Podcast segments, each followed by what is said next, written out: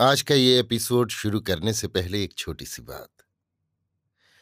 क्या आप भी अपना पॉडकास्ट बनाने की सोच रहे हैं? तो एंकर ट्राई कीजिए। ये पॉडकास्ट बनाने का सबसे आसान तरीका है। नंबर एक, ये फ्री है। नंबर दो, इसमें कई सारे ऐसे टूल्स हैं जो आपको अपने फ़ोन और कंप्यूटर पर रिकॉर्ड और एडिट करने की फैसिलिटी देते हैं। नंबर तीन आप अपने पॉडकास्ट को डिस्ट्रीब्यूट भी कर सकते हैं, जिससे इसे स्पॉटिफाई और दूसरे प्लेटफॉर्म पर सुना जा सके। तो डाउनलोड कीजिए फ्री एंकर ऐप या विज़िट कीजिए एंकर डॉट एफ़ पर अपना पॉडकास्ट स्टार्ट करने के लिए। ये तो थी एक छोटी सी जानकारी, और अब शुरू करते हैं एपिसोड का सिलसिला। तो आज के एपिसोड में लीजिए सुनिए। आचार्य चतुर्सेन शास्त्री के लिखे उपन्यास, वयम रक्षा माह का नवासीवा भाग, सीता की खोज में, मेरी यानी समीर गोस्वामी की आवाज़ में। किशकिंधा में सुग्रीव का राज्य हो गया और राम प्रश्रवण गिरीशरंग पर रहने लगे। वर्षा ऋतु आ गई थी, इसलिए अभी कुछ भी नहीं हो सकता था। प्रश्रवण पर्वत बड़ा ही मनोरम था। पर्वत पर सफ़ेद और काले पत्थरों की चट्टानें थीं। अनेक प्रकार की खनिज धातुएँ भी बहुत थीं। सरोवरों में बड़े बड़े कमल खिले थे। वन विहंग ठौर ठौर चहचहाते थे। निर्मल जल के अनेक झरने झर रहे थे। इस समय प्रश्रवण पर अनेक तपस्वी जनों के आश्रम ग्राम थे। वहाँ चंदन के बहुत वृक्ष थे।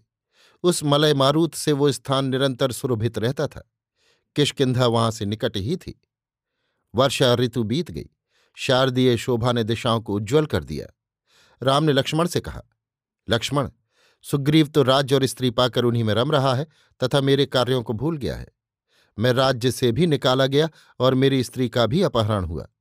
मार्ग दुर्गम है। न जाने कौन दुष्ट चोर वैदेही को चुरा ले गया है। वो जीवित भी है या नहीं? अब मेरा धैर्य जवाब दे रहा है। मैं कब तक प्रतीक्षा करूँ? मेरे अयोध्या जाने पर जन समुदाय उमड़ पड़ेगा। तो सीता के न रहने से मैं उन्हें क्या जवाब दूँगा? ये वर्षा के चार मास मुझे सौ वर्ष के समान व्यतीत हुए हैं। मुझ राजभ्रष्ट को, जिसकी पत्नी हर ली गई है, सुग्रीव ने अभी अनाथ के भांति भुला दिया। ये उसका विश्वासघात है। अपना काम बनाकर वो मूर्ख रनवास में आनंद कर रहा है। क्या उसने अपना ही काम सिद्ध करने के लिए मुझसे मित्रता की थी? उसने तो वर्षा समाप्त होते ही सीता की खोज का वचन दिया था। परंतु ऐसा प्रतीत होता है कि वो कामांध अब वो बात भूल गया है।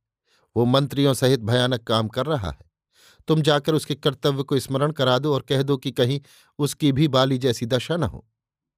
लक्ष्मण ने किशकिंधा पहुंचकर अपने आने की सूचना सुग्रीव को भेजी, परंतु सुग्रीव को अंतपुर में सूचना पहुंचाई ही नहीं गई। तब लक्ष्मण ने धनुष पर बाण चढ़ाकर क्रोधपूर्वक अंगद से कहा, अरे अंगद, जाकर अपने राजा सुग्रीव से कह कि सौमित्र लक्ष्मण राजद्वार पर उपस्थित हैं। इच्छा हो तो आकर भेंट करें या फिर मैं दूसरा उपाय करूँ? लक्ष्मण की ये क्रोधपूर्ण वचन सुनकर अंगद स्वयं सुग्रीव को सूचना देने गया, पर वो मद्य पीकर बेहोश पड़ा था। तब अंगद ने अपनी माता तारा से लक्ष्मण के क्रुद्ध होने तथा द्वार पर उपस्थित होने की बात कही। किशकिंधा नगरी बड़ी भव्य थी। उसमें सुग्रीव का राजभवन पर्वत जैसा ऊँचा था। उसमें बहुत से गवाक्ष और द्वार थे, जिनमें स्वच्छंद पवन प्रवाहित हो रही थी। लक्ष्मण धड़धड़ाते हुए महल में घुस गए। उन्हें इस प्रकार आते देख अंतपुर की स्त्रियाँ घबराकर भागने लगीं। इसी समय तारा ने सम्मुख आकर लक्ष्मण को प्रणाम किया। मद्यपान तथा रात्रि जागरण से उसके नेत्र घूर्णित हो रहे थे। तारा को देखते ही लक्ष्मण ने धनुष नीचे कर लिया। तारा ने नम्र शब्दों में कहा, राजकुमार, आप क्रोध को त्याग दें। सुग्रीव आपका मित्र है, हितैषी है। उसके अपराध को क्षमा कीजिए। आपके उपकार को वो भूल नहीं सकता। परंतु आपको जानना चाहिए कि कामातुर आदमी धर्म अर्थ की बात नहीं विचार सकता। इतने दिन दुख पाने पर अब वो कामरत हो गया है। इसलिए आप उसे क्षमा कीजिए और मेरे साथ रनवास में पधारिए। रनवास में जाकर स्वर्णशैया पर सोए तथा दासियों परिचारिकाओं से सेवित सुग्रीव को मध्य के नशे में मस्त देख लक्ष्मण ने कहा, हे राजन, जो राजा बलि, दयालु, जितेंद्री और सत्यवादी होते हैं, उन्हीं का यश संसार में फैलता है। उपकारी मित्रों से झूठी प्रतिज्ञा करने वाले के समान अधम और दूसरा कोई नहीं है। सुराजन, तुम झूठे कृतघ्न और अनार रहो अपना काम करा लेने पर भी तुम अपना प्रण भूल गए। आर्य ने ये नहीं समझा था कि वे एक दुरात्मा को राज दे रहे हैं। अब तुम कहो कि तुम अपना वचन पूरा करते हो या रामचंद्र अपना बाण धनुष पर चढ़ाएँ। लक्ष्मण के वचन सुनकर भी सुग्रीव के मुँह से बात न फूटी। तब तारा ने ही कहा, राजकुमार, वानरेंद्र सुग्रीव न कपटी है, न विश्वासघाती। आप ऐसे कठोर वचन क्यों कहते हैं? ना वो आप लोगों का उपकार ही भूला है। परंतु हाँ, काम पीड़ित है। उसने बहुत कष्ट भोगे हैं, अतः काम उपभोग में उसे समय का ध्यान नहीं रहा। विश्वामित्र ने घृताची के प्रेम में दस वर्ष बीतने पर एक ही की गणना की थी। वही दशा सुग्रीव की है। रूपा और मैं आप ही की कृपा से उसे प्राप्त हुई है। वो आपके लिए राजपाट और मुझे तथा अंगद को भी त्याग सकता है। फिर आप भी इस समय विपन्न अवस्था में हैं। आपको मित्रों की सहायता की बहुत आवश्यकता है। आपका काम बिना सुग्रीव की सहायता के नहीं हो सकता। सो सुग्रीव आपकी सहायता के लिए उपस्थित है। इसी बीच सुग्रीव को भी चैतन्य लाभ हुआ। वो पलंग से कूद कर खड़ा हो गया। लक्ष्मण और तारा की बातें उसने सुन ली। कामदेव की प्रतीक पुष्पमाला तोड़कर फेंक दी। फिर उसने कहा, राजकुमार श्री राम ने मेरी गई हुई राज्यश्री मुझे लौटाई है। मैं भला कैसे उसका उपकार भूल सकता हूँ? उसने उसी समय हनुमान को बुलाकर आज्ञा दी कि सब राज्यों उपराज्यों के वानर और ऋक्षपति अपने अपने यूथों सहित दस दिन के भीतर यहाँ राजधानी में आ उपस्थित हों। इस आज्ञा का जो उल्लंघन करेगा, उसका वध होगा। इसके बाद वो मंत्रियों और लक्ष्मण सहित पालकियों में बैठ शंख ध्वनि के बीच तथा बंदीजनों द्वारा गुणगान सुनता हुआ राम की सेवा में चला। देखते ही देखते चारों ओर से दल बादल वानरों के यूथ प्रश्रवण पर आकर एकत्रित होने लगे। सुग्रीव ने सेनापति विनत को पूर्व दिशा में, हनुमान और अंगद को दक्षिण में और अपने श्वसुर सुषेण को पश्चिम में भेजा तथा शतबली को उत्तर दिशा में रवाना किया। सबके साथ हज़ारों वानरों के यूथ भी गए। इस प्रकार सारी ही पृथ्वी पर सीता की खोज होने लगी। सीता के मिलने की संभावना दक्षिण दिशा में ही थी। इसलिए दक्षिण में जो दल युवराज अंगद की अध्यक्षता में भेजा गया, उसमें महापराक्रमी हनुमान, नील, अग्निपुत्र जाम्बवान सुहोत्र, शरारित, शरगुल्म, गज, गवाक्ष गवय वृषभ, द्विविद, उल्कामुख तथा अन्य वीर वानर थे। वे अधोमुख मलय पर्वत होते हुए ताम्रपर्णी नदी को पार कर समुद्र तट पर पहुँचे। वहाँ से महेंद्र पर्वत पर चढ़े। वहाँ से पुष्पी तक द्वीप में गए। फिर सूर्यवान वैद्युत और कंजर पर्वत को पार किया। अंत में वे नागों की राजधानी भोगपुरी में पहुँचे। उन्होंने बहुविध सीता की खोज की, परंतु सीता का कुछ भी पता न चला। सभी वानर बहुत हताश हुए। सुग्रीव ने जो अवधि दी थी, वो भी बीत चली। अंगद ने कहा, सुग्रीव का कार्य बिना किए लौट जाने से हमारे प्राण नहीं बचेंगे। हमारे पितृव्य सुग्रीव का स्वभाव बहुत ही कठोर है। वो अपराधी को कभी क्षमा नहीं करता। फिर मेरा तो वो पहले ही विरोधी है। श्रीराम के आग्रह से उसने मुझे युवराज का पद दिया है। वो सबसे प्रथम मेरे ही प्राण लेगा। हनुमान ने कहा, युवराज, तुम तो अपने पिता के समान ही वीर हो और वानर राज के अधिपति भी हो। परंतु इस समय हम सब सुग्रीव ही के अनुगत हैं। सुग्रीव हम पर दयालु हैं, वे धर्मज्ञ हैं। इसलिए हमें यत्न से, जिस कार्य के लिए हम आए हैं, उसे करना चाहिए। अंगद ने कहा, सुग्रीव कहाँ का धर्मात्मा है भला? जिसने अपने बड़े भाई की स्त्री को घर में डाल लिया, भाई का वध करवाया और अपना काम राम से कराकर भी प्रमाद किया, उसे ही तुम धर्मात्मा कहते हो? मैं तो कभी उस कुटिल के सामने न जाऊँगा। वो निश्चय ही मेरा और तुम्हारा सब का वध करेगा, और मैं तो पहले ही से हताश हूँ। मैं किशकिंधा कदापि नहीं जाऊँगा। यहाँ अनशन करके प्राण त्यागूँगा। आप सुग्रीव से मेरा प्रणाम कहना और माता रूपा तथा तारा से भी कुशल प्रणाम कहना। माता तारा को धैर्य बंधाना। वो बेचारी तो मेरे बिना जीवित ही न रहेगी। जो हो, मैंने तो अब प्राण त्यागने का प्रण कर लिया है। ये कह अंगत कुशा बिछा भूमि पर मौन होकर बैठ गया। वानरों का एक भी अनुनय विनय उसने नहीं माना। तब दुखी होकर सभी वानर हनुमान सहित अंगत के साथ प्राण देने के विचार से कुशा बिछा बिछा कर भूमि पर बैठ गए। वानर इस प्रकार मरण की ठान ठान कर भूमि पर बैठे ही थे कि उन्होंने देखा, एक विशाल का एक ग्रद्र धीरे धीरे पर्वत से उतर रहा है। वानरों को वहाँ इस प्रकार बैठे तथा मरण ठान ठानते सुन वो प्रसन्न हुआ। उसने कहा, बहुत उत्तम सुयोग है। जो जो व्यक्ति मरता जाएगा, उसका भक्षण मैं करता जाऊँगा। बहुत दिनों तक भोजन की चिंता मिटी। उसे देख वानरों ने कहा, हाय हाय, ये कौन कृतांत हम जीवितों ही का प्राण लेने यहाँ उपस्थित हुआ? हम न सीता का ही पता लगा सके, न स्वामी ही की आज्ञा का पालन कर सके। हमसे तो अधिक भाग्यवान गृद्धराज जटायु ही है। जिन्होंने सीता की प्राण रक्षा के लिए राक्षस के हाथ से प्राण दिए। वानरों की ये कातरोक्ति सुन उस पुरुष ने कहा, अरे, ये किसने मेरे भाई जटायु का नाम लिया? किसने मेरे भाई जटायु का हनन किया? कहो, मैं जटायु का बड़ा भाई संपाति हूँ। मैं बहुत वृद्ध हूँ। देवासुर संग्राम में सूर्य से युद्ध करते मेरे दोनों पंख नष्ट हो गए थे। मैं पंखों से रहित, वृद्धावस्था से जर्जर, अपंग अशक्त यहाँ अपने पुत्र पार्श्व के आश्रम में रहता हूँ। अब तुम कहो, कौन हो और किस अभिप्राय से यहाँ प्राण त्यागने के व्रत ठान बैठे हो? तुम मेरे छोटे भाई जटायु के संबंध में कुछ कह रहे थे। अब मेरे भाई का प्रिय अप्रिय जैसा भी संदेश हो, कहो, किसने मेरे भाई जटायु के मरण की बात कही है? उसे सुनकर तो मेरे प्राण ही काँप गए हैं। दीर्घकाल से मैंने अपने भाई का समाचार ही नहीं सुना है। भाई जटायु मुझसे छोटा, गुणज्ञ और पराक्रमी था। वो प्रसिद्ध पुरुष था। उसका नाम सुनकर मुझे प्रसन्नता हुई है। परंतु तुमने कहा कि जनस्थान में किसी दुष्ट ने उसका नाश कर डाला है। ये दारुण घटना कैसे हुई? इसका सविस्तार वर्णन मुझसे मित्र की भांति करो। संपाति की ये वचन सुन वानरों का भय दूर हुआ। उन्होंने संपाति को पर्वत से उतारकर पास बैठाया। तब युवराज अंगद ने कहा, हे गृधराज, वानरों के राजा अत्यंत प्रतापी ऋक्षराज मेरे पितामह थे। उनके दो पुत्र बाली और सुग्रीव हुए। मैं परम तेजस्वी राजा बाली का पुत्र अंगद हूँ। कुछ वर्ष पूर्व परमवीर दशरथात्मज श्री राम अपने पिता के आदेश से धर्म मार्ग का आश्रय ले दंडकारण्य में आए। उनके साथ उनके छोटे भाई लक्ष्मण और पत्नी सीता भी थी। जनस्थान से कोई दुर्दांत राक्षस उनकी पत्नी को बलपूर्वक हरण कर ले गया है। उस आतताई को महात्मा दशरथ के मित्र आपके भ्राता जटायु ने रोका था। उन्होंने निशस्त्र ही उस दुष्ट को रोका। उसका रथ नष्ट भ्रष्ट कर दिया और सीता को भूमि पर लाकर सुरक्षित रख दिया। परंतु वृद्ध जटायु निरस्त होने के कारण उस पतित के हाथों मारे गए।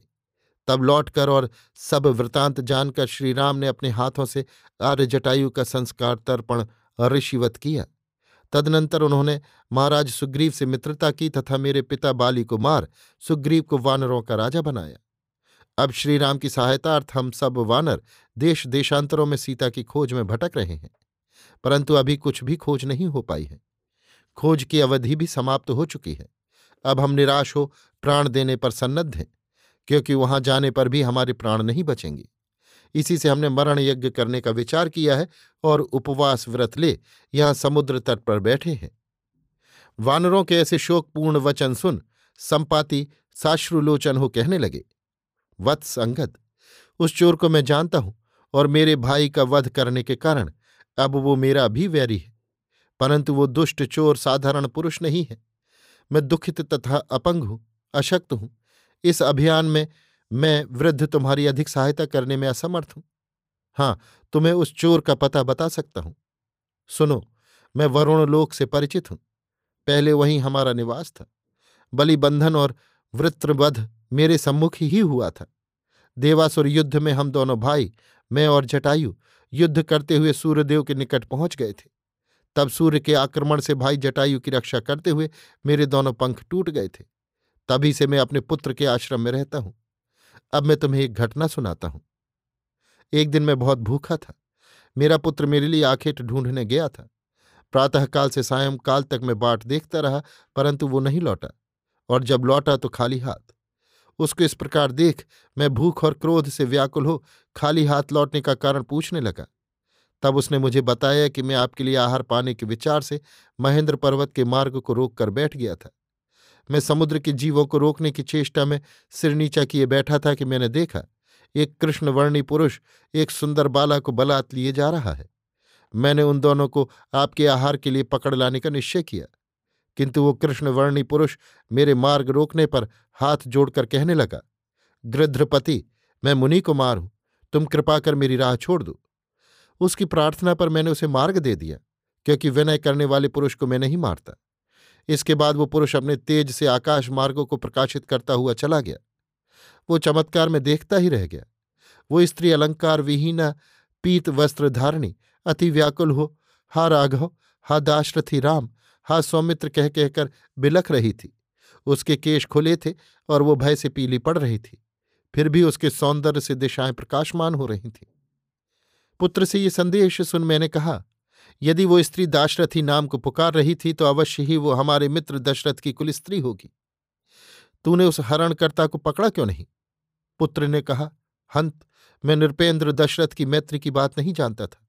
इसी कारण उसमें मेरी रुचि नहीं हुई। सो अब मैं भली भांति समझ गया कि तुम उस स्त्री की खोज में निकले हो और उस पतित चोर को भी मैं भली भांति जानता हूँ। उसका पता मुझे आकाशचारियों और सिद्धों से पीछे लगा, जिन्होंने उस हरण की हुई स्त्री को ले जाते हुए मेरे पुत्र की भांति देखा था।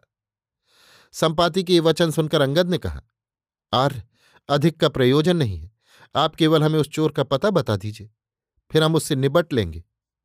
संपाति ने कहा, सुनो, तुम्हारा वो चोर और मेरे भाई का हत्यारा पुरुष विश्रवा मुनि का पुत्र पौलस्त रावण है। वो धनपति कुबेर का भाई और सप्त द्वीपों का स्वामी है। उसका बलवीर अपार है और त्रिलोक को जय करके वो अब महिदेव बन गया है। उसने रक्ष संस्कृति स्थापित की है। वो जैसा महारथी अजय योद्धा है, वैसा ही विश्रुत वेदज्ञ है। वो धर्म, नीति, विज्ञान, कला और अर्थशास्त्र का महाज्ञाता है। यहाँ से सौ योजन की दूरी पर समुद्र में एक द्वीप है, जिसमें त्रिकूट शिखर पर स्वर्ण लंकापुरी बसी है। उस नगरी के द्वार चतुष्पथ दीवार भवन स्वर्ण मंडित हैं, जो सूर्य के प्रकाश में सूर्य के ही समान दिदीप्यमान रहते हैं। ऐसा प्रतीत होता है जैसे शत सहस्त्र सूर्य वहाँ उदय हो रहे हैं। ये राक्षसपुरी लंका दुर्लंघ, दुर्धुर्ष, दुर्गम और दुष्प्रवेश है। एक लाख राक्षस योद्धा रात दिन नगर द्वारों पर पहरा देते हैं। उनका बल अमोघ है। तभी तो रावण ने देवराट इंद्र को बंदी बनाया था। उसने उससे दास्य कर्म कराकर मुक्त किया है। अरे, जिन देवों को पृथ्वी का निर्वंश पूछता है, वे उसकी डोढ़ी पर दास भाव से रहते हैं। उसका भाई कुंभकर्ण पर्वश्रृंग के समान विशालकाय, महाभक्ष, महोदर, महाप्राण है। उसके सम्मुख काल भी नहीं ठहर सकता। फिर उसका पुत्र इंद्रजीत मेघनाद है, जिसके संबंध में सुना है कि उसे सब दिव्य माया शक्तियाँ प्राप्त हैं। ये परिवार भूत भावन भगवान रुद्र द्वारा रक्षित है। फिर उसकी सेवा में अनगिनत राक्षस भट्ट हैं। सो हे वानरो, तुम कैसे उस शत्रु से पार पाओगे? संपाति के वचन सुन सब बानर सन्न रह गए। तब अंगद ने धीर वाणी से कहा, आर्य, ऐसे धीर, वीर, प्रतापी, विद्वान, महिदे और सप्तद्वीपाधिपति ने कैसे ये निंदनीय चोर कर्म किया? ये तो बड़े आश्चर्य की बात है। परंतु जो हो हम प्राण देकर भी लंका जाएँगे और प्रभु कार्य करेंगे। आप हमें वहाँ जाने का उपाय बताइए। बताता हूँ, ध्यान से सुनो। प्रथम आकाश मार्ग है। आकाश मार्ग के सात स्तर हैं। प्रथम स्तर पर गौरैया, कबूतर आदि अन्य भक्षी पक्षी उड़ते हैं। उसके ऊपर दूसरा स्तर है, जहाँ वृक्षों के फल खाने वाले तोता कौआ आदि पक्षी उड़ते हैं। उससे ऊपर तीसरे स्तर पर चील, क्रौच कुरा उड़ते हैं। बाज, गिद्ध क्रमशः चौथे, पाँचवें स्तर तक पहुँचते हैं। अत्यंत सुंदर पक्षी हंस उनसे भी ऊपर छठे स्तर पर उड़ता है, परंतु सबसे ऊँची और वेगशाली जाति गरुणों की है, जो सातवें स्तर पर आकाश गमन करते हैं। मेरा जन्म भी गरुण कुल में हुआ है और हम मांस भुक जाति के पुरुष हैं। हमारी दृष्टि स्वयोजन तक जाती है। यदि मैं आज साधन संपन्न होता तो आकाश मार्ग से जाकर अनायास ही तुम्हें लंका का संदेश ला देता। परंतु अब तो ये दुस्तर है। फिर भी रावण से मुझे अपने भाई का बदला लेना है। सो यदि तुम में से कोई वानर भट्ट विकट साहसिक हो तो मैं उसे समुद्र उल्लंघन करने की सहज विधि बता दूँगा। समुद्र पार होने पर लंका में जा, वो सुभट कृतकृत्य हो सकता है। अंगद ने कहा, आर्य संपाति, आप हमें वो विधि बताइए, जिससे ये दुर्लंघ सागर पार कर हम लंका में पहुँच सकें। संपाति ने कहा अच्छा ये रहस्य, जिसे लंकाधिपति रावण भी नहीं जानता है, मैं बताता हूँ। देखो, समुद्र तट से धनुषकोटि के अंतर पर गृध्रकूट गिरी श्रृंखला, त्रिकूट तक समुद्र गर्भ में जलमग्न चली गई है। स्थान स्थान पर वहाँ विश्राम करने की सुविधा है। जो कोई साहसी वीर सौ योजन समुद्र को इस भांति तैरकर उल्लंघन करने की शक्ति रखता हो, उसे इस गिरी श्रृंखला से बहुत सहारा मिलेगा और वह अवश्य ही अपने विक्रम से समुद्र के पार पहुँच जाएगा। संपाति के ये गूढ़ वचन सुन सब वानर उसे प्रणाम कर समुद्र तट की ओर सीता की खोज के लिए उत्साहित हो, चल दिए। अभी आप सुन रहे थे आचार्य चतुर्सेन शास्त्री के लिखे उपन्यास, वयम रक्षामह का नवासीवा भाग, सीता की खोज में मेरी, यानी समीर गोस्वामी की आवाज़ में।